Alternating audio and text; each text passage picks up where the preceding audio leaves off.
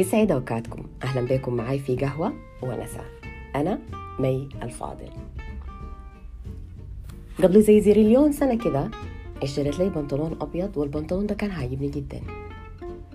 بس للأسف ما لبست البنطلون ده لغاية الآن.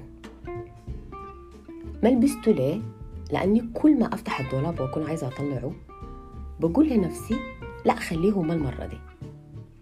خليه لما يكون في مشوار معين. أو لما يكون في مكان مناسب.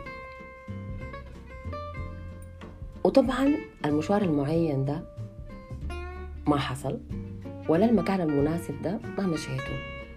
أو يجوز أكون مشيته وما انتبهت. ما انتبهت ليه؟ لأنه في راسي راسمة صورة معينة. المهم إنه البنطلون ده يقبع داخل الخزانة منذ تلك ال zillion سنة وممكن حتى يكون بقى old fashion أنا متأكدة إنه في ناس كثيرة بتعمل نفس السلوك ده.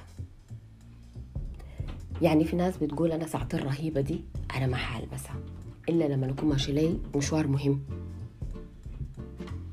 أو قميصي اللي عاجبني ده ما حلبسه الليلة خليه لما نكون ماشي ليا مشوار مهم برضو أو يكون ماشي لي محل كده رهيب. وفي ناس تانيين بيقولوا مثلا واحدة تقول أنا طب مش رايحة كده ولا تحفي دي أنا ما حطلعها في البيت ده. البيت ده ما بيت إيجار. أو ما حطلعها أخدها حاسة لأنه البيت ده صغير. لما يجيني بيت كبير ولما يكون البيت ملكي أقوم أطلع حاجاتي وأفرشها وأستمتع بيها وأشوفها قدامي وكده يعني. علماء النفس سموا السلوك ده تأجيل الاستمتاع بالحياة. والسبب ورا السلوك ده إنه الإنسان بيكون منتظر له لحظة أو مكان مثالي للاستمتاع بالحاجة اللي عنده. وفي الحقيقة ما في حاجة اسمها الوقت المثالي أو اللحظة المثالية.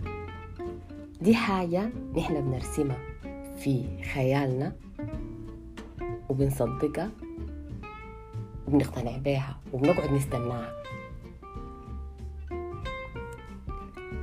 دايما بنحس إنه في حاجة ناقصة عشان نستمتع بحياتنا.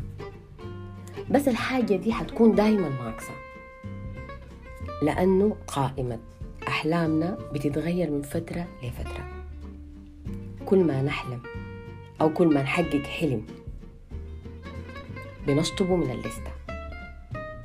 وبحل محله حلم تاني. وبكده حنلاقي نفسنا بنأجل استمتاعنا بالحياة أو بالأشياء اللي عندنا لأجل غير معلوم. مرات كثيرة بتمر علينا أوقات ممكن تكون كانت الأوقات المثالية لكن إحنا ما بننتبه لها. لما نجي نتذكرها بنتفاجأ بإنها كانت جميلة ورائعة. بس نحن ما حسينا بيها لأنه عقلنا راسم حاجة مختلفة تماماً.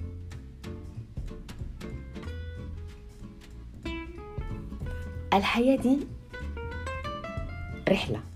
زي لما تكون طالع جبل وعايز تصل القمة بأي طريقة. تركيزنا كله بيكون إنه نصل القمة وبس وما بنشوف أو نلاحظ المناظر الجميلة اللي حوالين الجبل. بس مش ممكن نقع في نص الطريق ونكون لا وصلنا القمة. ولا استمتعنا بالمناظر.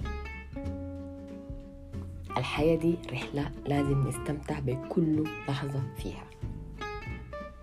استمتعوا بالحاجات الصغيرة اللي في الحياة لأنه في يوم من الأيام لما نتذكرها حنكتشف إنها كانت كبيرة. الكاتب بوب بروكتر قال استمتع بالحياة لأن الحياة مدهشة إنها رحلة ورائعة. ألبسوا حاجاتكم اللي اتعطروا بالعطر الداسينه لمناسبة مهمة. آه، شيل شنطتك اللي ما بتشيليها إلا للطلعات المهمة. آه، فرشوا بيتكم بملايات العيد كل يوم. طلعوا التحف داسينها ولما تمشوا بيت تاني دي ولما تمشوا بيت كبير أو لما تمشوا بيت ملك. استمتعوا بحاجاتكم اللي عندكم قدر ما تقدروا. ويا أمي عليك الله طلع الطقم بتاع الشاي الخاتاه في المخزن ليكي سنين. لغاية الأسبوع الجاي كونوا بخير.